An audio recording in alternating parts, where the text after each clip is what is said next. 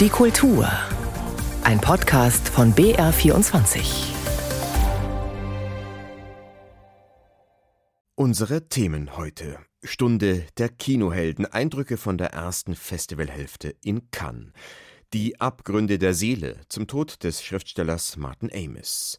Alltag eines Alleinerziehenden. Neue Staffel der Serie MAPA sowie die Kunst des Überlebens. Installationen der kolumbianischen Künstlerin Doris Salcedo in der Fondation Bayerler in Basel. Am Mikrofon begrüßt sie Christoph Leibold. Johnny Depp zur Eröffnung auf dem roten Teppich und auf der Leinwand. Ehrenpalme für Harrison Ford, der noch einmal als Indiana Jones ins Kino zurückkehrt, sowie für Michael Douglas, der an der Croisette unter anderem über die Choreografie von Sexszenen plauderte. Das waren so die Boulevardschlagzeilen zu den Filmfestspielen von Cannes 2023 in den ersten Tagen. Am vergangenen Dienstag wurden sie eröffnet, mit der Verleihung der Goldenen Palme am kommenden Samstag werden sie enden. Kurzum, es ist Halbzeit. Eindrücke vom Festivalverlauf bisher von Bettina Dunkel.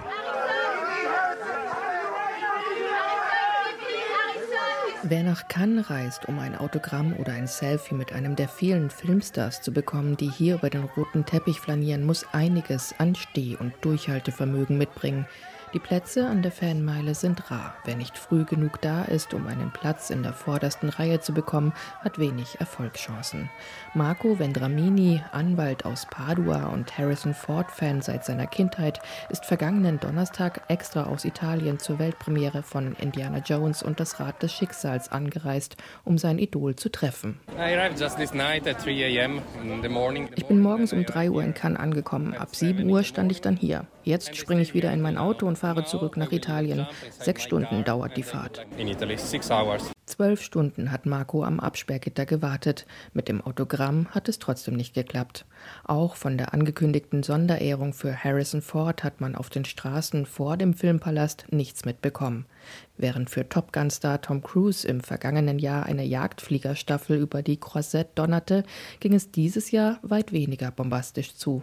Vor der Premiere des fünften und finalen Indiana Jones Films wurde Harrison Ford eine Ehrenpalme für sein Filmschaffen überreicht.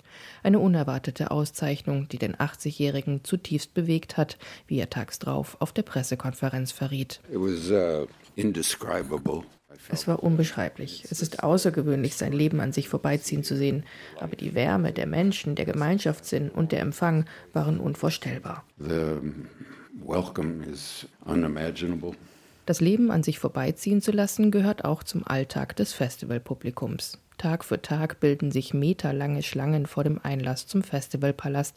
Wartezeiten bis zu einer halben Stunde, dieses Jahr immer mal wieder im Regen, sind keine Seltenheit. Bedröppelt ist die Stimmung deswegen aber noch lange nicht. Schließlich sieht man dafür Filme wie Martin Scorseses Killers of the Flower Moon lange bevor sie regulär ins Kino kommen. Can you find the wolves? Die Euphorie, die vor Beginn der Pressevorführung im 1070 Personen fassenden Théâtre Claude Debussy zu spüren war, war zum Filmende jedoch weitestgehend verflogen. Zwar ist das düstere Epos über eine Mordserie an Mitgliedern des Stammes der Osage in den 1920er Jahren meisterhaft erzählt, mit dreieinhalb Stunden Laufzeit ist Killers of the Flower Moon aber mindestens eine Stunde zu lang geraten.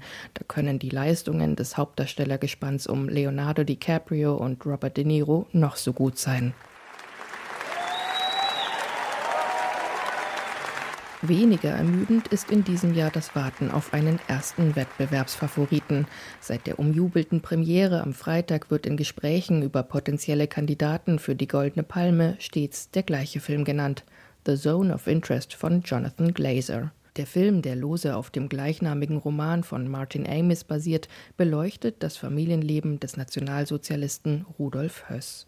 Von 1940 bis 1943 war er Kommandant des Konzentrationslagers Auschwitz. Das Grauen im KZ wird dabei ausgeblendet, von der Kamera und von der Familie sowieso. Höss und seiner Frau, unheimlich gefühlskalt dargestellt von Christian Friedel und Sandra Hüller, geht es lediglich um ihr privates häusliches Idyll die Banalität des Bösen. Selten ging sie tiefer unter die Haut. Halbzeit beim Festival in Cannes. Eine traurige Nachricht in diesem Zusammenhang. Martin Amis ist tot, Autor des Romans Interessensgebiet, auf dem Jonathan Glazers Film The Zone of Interest basiert, der so aussichtsreich im Rennen um die Goldene Palme liegt. Amis starb am Freitag, just dem Tag der Filmpremiere in Cannes. Anders als der in Cannes offenbar einhellig gefeierte Film war Amis Buchvorlage bei Erscheinen hoch umstritten. Amis deutscher Verlag Hansa lehnte das Buch ab, 2015 erschien es dann bei Kein und Aber. Anstoß erregte vor allem, dass Amis den Alltag in Auschwitz schilderte, also vor allem den Familienalltag von Kommandant Höss, amoröse Verwicklungen inklusive und das auch noch mit satirischen Zügen. Well, satire has been defined as militant irony. This is where the irony is up in arms and intends to destroy what it is satirizing. Satire ist mal definiert worden als militante Ironie. Man greift zu den Waffen und will das zerstören, was man satirisch darstellt. Die Satire ist viel aggressiver und subversiver als die Komödie. A Modest Proposal, der bescheidene Vorschlag des Satirikers Jonathan Swift zur irischen Hungersnot und Linderung des Leids lautete, esst euch einfach gegenseitig auf, wenn ihr sonst nichts zu beißen habt. Das war natürlich tief ironisch. Genauso ging Charles Dickens in Little Dorrit vor, als er über Schuldgefängnisse schrieb. Dabei finde ich es bezeichnend, dass die Hungersnot in Irland schon lange vorüber war, als Swift über sie schrieb. Und Dickens Buch erschien, als die Schuldgefängnisse in Großbritannien bereits abgeschafft worden waren. Es scheint also so zu sein, dass man Satiren erst mit einem gewissen zeitlichen Abstand zu ihren Gegenständen schreiben kann. Dann erst erkennt man deren Absurdität und kann literarisch etwas darauf erwidern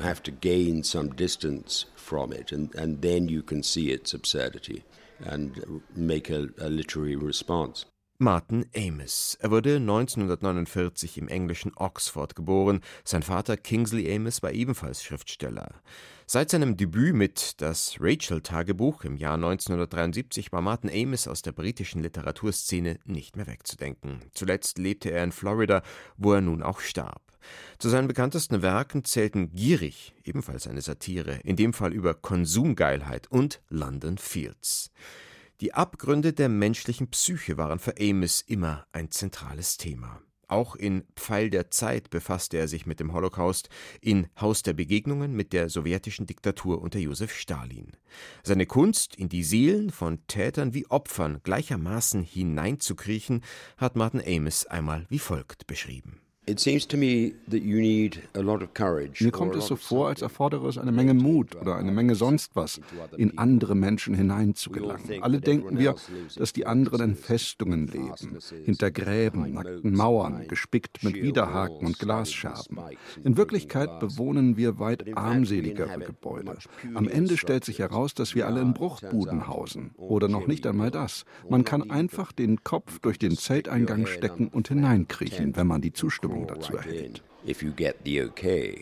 Der britische Schriftsteller Martin Amis, der am Freitag verstorben ist. Er wurde 73 Jahre alt. Laut Statistischem Bundesamt gibt es über zwei Millionen alleinerziehende Mütter in Deutschland und eine knappe halbe Million alleinerziehender Väter. Einer davon ist Metin Müller, wobei den gibt's nicht wirklich. Metin Müller ist eine fiktive Figur, aber er steht für die vielen realen alleinerziehenden Menschen im Land. Metin ist die Hauptfigur der Serie Mapa. Mapa ganz einfach, weil Metin für seine Tochter Lene Papa und Mama in einem ist, seit seine Partnerin Emma überraschend verstorben ist. Da war Lene noch ein Baby. Die erste Staffel kam vor drei Jahren raus, jetzt geht Mapa in die zweite Runde, bereits zu sehen in der ARD Audiothek und ab kommenden Freitag auch im ersten. Zugeschaltet ist mir daher Produzentin Laura Bull. Hallo. Hallo, freue mich. Lene ist jetzt im Kindergartenalter, Metin noch immer alleinerziehend und er erlebt jetzt Situationen wie, dass er mit Freunden am Lagerfeuer sitzt und dann muss er nach Lene sehen, weil die nicht allein einschlafen kann oder dass Dates mit Frauen kompliziert werden, weil quasi immer die Uhr läuft, weil der Babysitter daheim nur bis 23 Uhr gebucht ist. Eigentlich ganz alltägliche Dinge. Was macht die trotzdem interessant für eine Serie? Ich glaube, dass das genau die Sachen sind, die eine Serie interessant machen. Ich glaube, es gibt sehr wenig im Graubereich. Also ich, ich gehe jetzt von mir aus, aber wenn ich mir Serien anschaue oder auch Filme, dann will ich entweder, dass das so weit weg wie möglich ist von mir. Dann will ich irgendwie Superhelden und Dystopien und alles Paranormale. Oder ich möchte, dass mir jemand eine Geschichte erzählt, weil ich mich darin wiedersehe weil ich wirklich merke, das ist mein Leben, damit habe ich zu tun. Das sind die Gedanken, die ich zu meinen Kindern und zu meinen Freunden und zu meinen Eltern und zu meinem Beruf habe.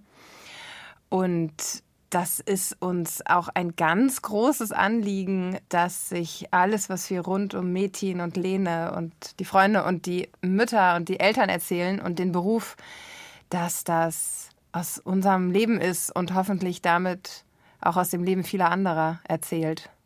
Metin arbeitet in einem Drehbuchteam für eine Seifenoper, die ganz anders funktioniert als das, was Sie schildern. Da sind die Quoten gerade gut, weil, wie die Chefautorin sagt, Sandra ihren Papi fickt. Im Writers Room diskutiert Metin also mit seinen Kolleginnen und Kollegen über reißerische Plots, über Cliffhanger. Also eigentlich zeichnen Sie ein Bild von einem Geschäft, zu dem MAPA eigentlich genau der Gegenentwurf ist, oder? Absolut. Natürlich ist das der absolute Gegenentwurf, womit man aber immer zu tun hat. Und es ist völlig egal, glaube ich, am Ende, ob man eine Seifenoper oder Mappa schreibt. Irgendwo das Interessante liegt halt immer im Konflikt. Und der ist natürlich bei der Soap also wirklich hanebüchelnd herbeigezogen.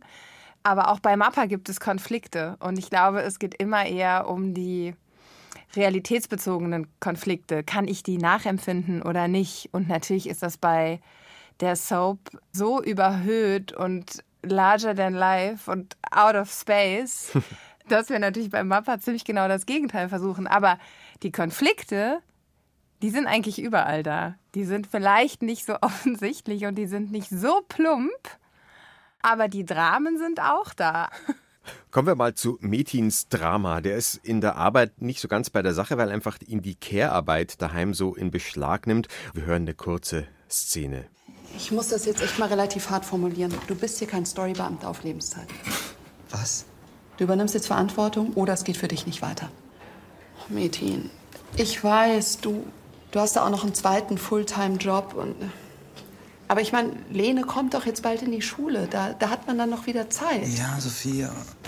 Und außerdem ist dein Witwerbonus langsam aufgebraucht. Ein Ausschnitt aus Mapa aus der neuen Staffel.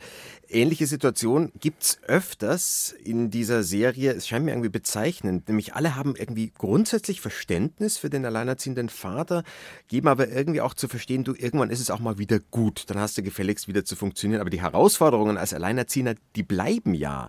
Also ich habe das Gefühl, Sie fangen da was sehr gut ein, was nah an der Realität ist. Haben Sie das ausgiebig recherchiert, Alleinerziehende interviewt? Gibt's eigene Erfahrungen im Team, die da eingeflossen sind?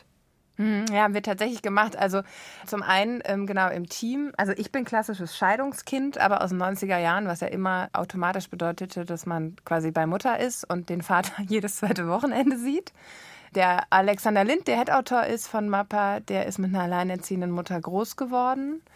Und der hat da sehr viel einfließen lassen, vor allen Dingen natürlich in der Beziehung zu seiner Mutter.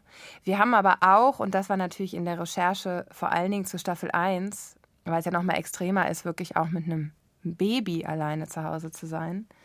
Wirklich recherchiert und mit vielen Alleinerziehenden gesprochen und sind auch zu Beratungsstellen gegangen. Und es war wirklich so, also es wäre jetzt mal interessant, weil ich meine, da liegen ja knapp vier Jahre dazwischen, aber es war wirklich so, dass vor allen Dingen von professioneller Seite und Beratungsstelle und Betreuungshilfen ganz eindeutig folgendes Bild dargestellt wurde wenn ein Vater alleinerziehend ist, dann bewegt sich alles um ihn herum. Also die Nachbarn und die Freunde und die Eltern und die helfen und er ist so ein bisschen der Fish out of water. Bei Müttern ist das viel selbstverständlicher und die sind viel mehr auf sich alleine gestellt. Und das ist ja bei Metin auch so. Metin hat sich jetzt, paar Jahre später und nicht mehr in dieser tiefen Trauer, irgendwie ja ganz bequem gemacht. Und das Bequeme heißt für ihn ja aber auch, dass sobald Kita ausfällt, sobald was ist, die Mutter angerufen wird und die Mutter parat steht. Jetzt arbeitet Metin ja, wie gesagt, im Fernsehgeschäft, also ein Metier, das, würde ich mal sagen, tendenziell besonders wenig Rücksicht nimmt auf familiäre Belange der Beschäftigten. Selbstausbeutung gehört irgendwie immer noch dazu, auch wenn es teilweise besser wird. Wenn man jetzt selber davon erzählt in einer Serie, will man sich ja nicht unglaubwürdig machen und auf solche Dinge keine Rücksicht nehmen. Also was haben Sie als Produktion unternommen, dass alle, egal ob alleinerziehend oder was auch immer die familiären Herausforderungen sind, das gut mit dem Beruf unter einen Hut kriegen? Mm, also das hat ein bisschen gedauert tatsächlich, aber so in der mm, letzten Arbeit an den Büchern, also das ist wirklich so die letzte intensive Zeit, wenn man so die ganze Staffel geschrieben hat und jedes Wort nochmal umdreht und wirklich sich die ganze Zeit diesen ganzen Staffelbogen nochmal anguckt.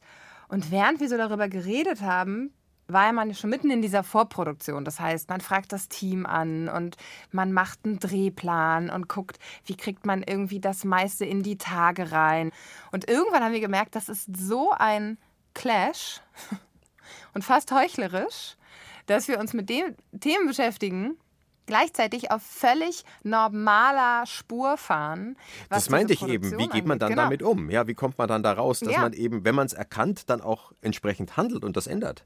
Ja, dass wir halt irgendwie gesagt haben, okay, wir müssen einfach anders produzieren. Und da gab es so viele Szenarien, gibt es halt nicht. Ein Szenario ist, man sagt, man macht die Tage auf acht Stunden. Das funktioniert aber nicht. Es gibt so viele Menschen am Set, es gibt so viele Technikgeräte, irgendwas fällt immer aus. Man kann einfach keine acht Stunden garantieren. Das wäre das eine gewesen. Das hat nicht funktioniert und dann haben wir einfach gedacht, wir machen jetzt vier Tage. Wir probieren einfach in vier Tagen zu produzieren und im Idealfall den Donnerstag einfach als letzten Arbeitstag zu etablieren. Und haben. Also volle ähm, Tage dafür ein langes Wochenende. Genau, vier Tage, langes Wochenende und die Hoffnung, dass es sich auf die Atmosphäre und die allgemeine Stimmung wirklich positiv auswirkt es war wirklich spontan aus dem Bauch heraus und es war ein Grundsatz, es war einfach ein grundsätzliches Gefühl zu der Situation, wie sie gerade ist. Irgendwie haben wir das einfach gemacht. Ich kann es gar nicht so genau sagen. Und es hat irgendwie funktioniert und es passte in dieses Budget und äh, wir haben gedacht, das ist ein Experiment. Das kann auch total nach hinten losgehen.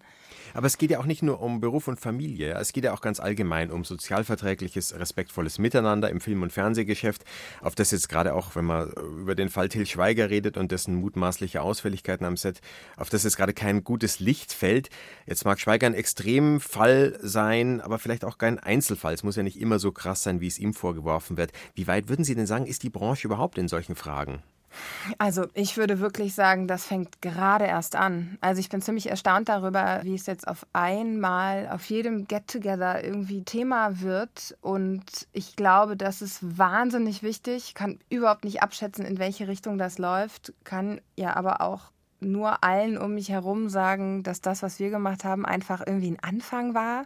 Das muss kein Modell sein. Es gibt sicherlich viele andere Modelle, aber dass das dazu beigetragen hat. Und ich meine, am Ende geht es ja darum, dass man wirklich irgendwie 30, 40 Tage miteinander besser auskommt und dass man auch am Ende, und das muss ich einfach sagen, ein wirklich gutes Ergebnis hat. Also wenn eine Stimmung am Filmset gut ist, dann ist das Ergebnis auch anders. Also da bin ich mir hundertprozentig sicher. Also es nutzt und nicht nur den glaube, Machenden, sondern es nutzt auch der Kunst oder dem Produkt, das da dabei rauskommt. Auf jeden Fall, ja. ja. Also und schlicht und einfach, weil Film ist Team. Also es gibt keinen Alleingang beim Film. Das ist halt einfach so. Und wer das nicht begriffen hat, also um jetzt auf die aktuelle Debatte zu kommen, das ist natürlich genau das Fatale. Und ich glaube, dieser Spruch, der Fisch stinkt vom Kopf, also da ist, glaube ich, total was dran, weil du nämlich der Erste, der irgendwie mit diesem Projekt loszieht und irgendwie eine Vision hat und irgendwie eine Vorstellung auch davon hat, was dabei rauskommt, das ist ja nun mal der Produzent. Und ich glaube, der muss von Anfang bis Ende sicherstellen, dass das in einem Rahmen läuft, der gut ist. Und das sagt eine Produzentin, Laura Bull, nämlich die Produzentin von MAPA.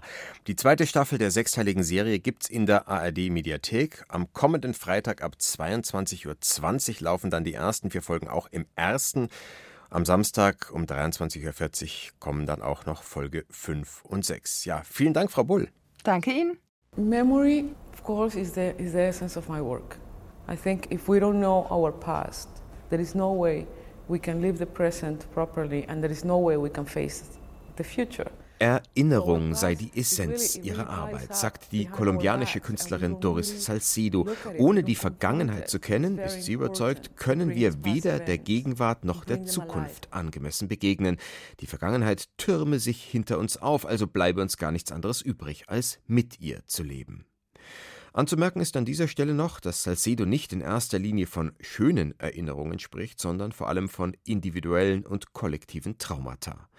Wie ihre Arbeiten um Gewalt, Schmerz, Trauer, Verlust und Leere kreisen, das ist derzeit in einer Ausstellung in der Fondation Bayerler in Basel zu erleben. Von dort berichtet ARD-Korrespondentin Katrin Hondel. Eine Art riesige Patchwork-Decke liegt ausgebreitet auf dem Boden. Sie besteht aus hunderten Rosenblütenblättern, die von Hand zusammengenäht wurden zu einem rötlich-braun schimmernden Ganzen.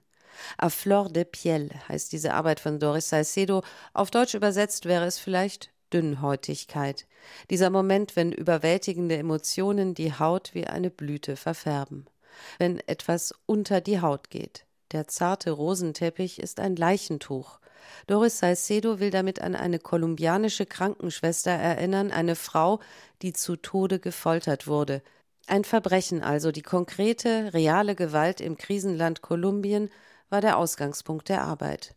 Sie gehe vor wie eine Detektivin, sagt Doris Salcedo. In Interviews und Recherchen wolle sie alles herausfinden über das Leben der Verschwundenen und Geschundenen, denen ihre Kunst gewidmet ist. It is because I think it is difficult to really comprehend ich tue das, sagt sie, weil es wirklich schwierig ist, die Nöte im Leben sehr armer Menschen zu verstehen. Du musst wirklich wissen, was sie durchmachen, wie sie arbeiten, was sie essen, ihre Lebensbedingungen, die Erniedrigungen, denen sie ausgesetzt sind, die Gewalt, unter der sie leiden, all das ist unbekannt. Du musst es studieren, verfolgen. Deshalb muss ich recherchieren. That's why I have to research. In der Ausstellung ist die Geschichte des kolumbianischen Folteropfers nicht direkt dokumentiert. Sie steckt stumm in den vernähten Rosenblättern, die indirekt aber offenkundig auf Gewalt, Zerbrechlichkeit und Schmerz verweisen wie die sorgfältig gestapelten weißen Hemden, die von Metallstangen durchbohrt in einem anderen Raum aufgereiht am Boden liegen. Eine Erinnerung an ein Massaker 1988 auf einer kolumbianischen Bananenplantage oder die Installation mit dem Titel Disremembered, hauchdünne Blusen, deren transparenter Seidenstoff von tausenden kleinen Nadeln durchzogen ist, hängen an der Museumswand wie Geister des Schmerzes. Die Vorgeschichte, so ist im Pressetext zu lesen, waren Gespräche der Künstlerin mit Müttern in Chicago, die ihre Kinder durch Waffengewalt verloren haben. Wer die transparenten Nadelblusen anschaut im Museum, weiß das aber nicht unbedingt. Natürlich ist eine individuelle Erfahrung der Grund für die Existenz der Arbeit, sagt Doris Salcedo, aber die Arbeit muss neutral werden, um ähnliche Erfahrungen vieler tausend, vielleicht Millionen anderer Menschen zu erfassen. Salcedo schafft in ihren Installationen Sinnbilder für Schmerz und Verlust und für die Grausamkeiten, die Menschen einander antun. Es ist eine melancholische, pathetische Kunst, die den Opfern unmenschlicher Gewalt ihre Würde zurückgeben möchte. Doris Salcedo. Bis zum 17. September sind ihre Arbeiten in der Fondation Bayerler in Basel zu erleben. Und das war's von der Sonntagskultur auf BR24 für heute. Am Mikrofon war Christoph Leibold.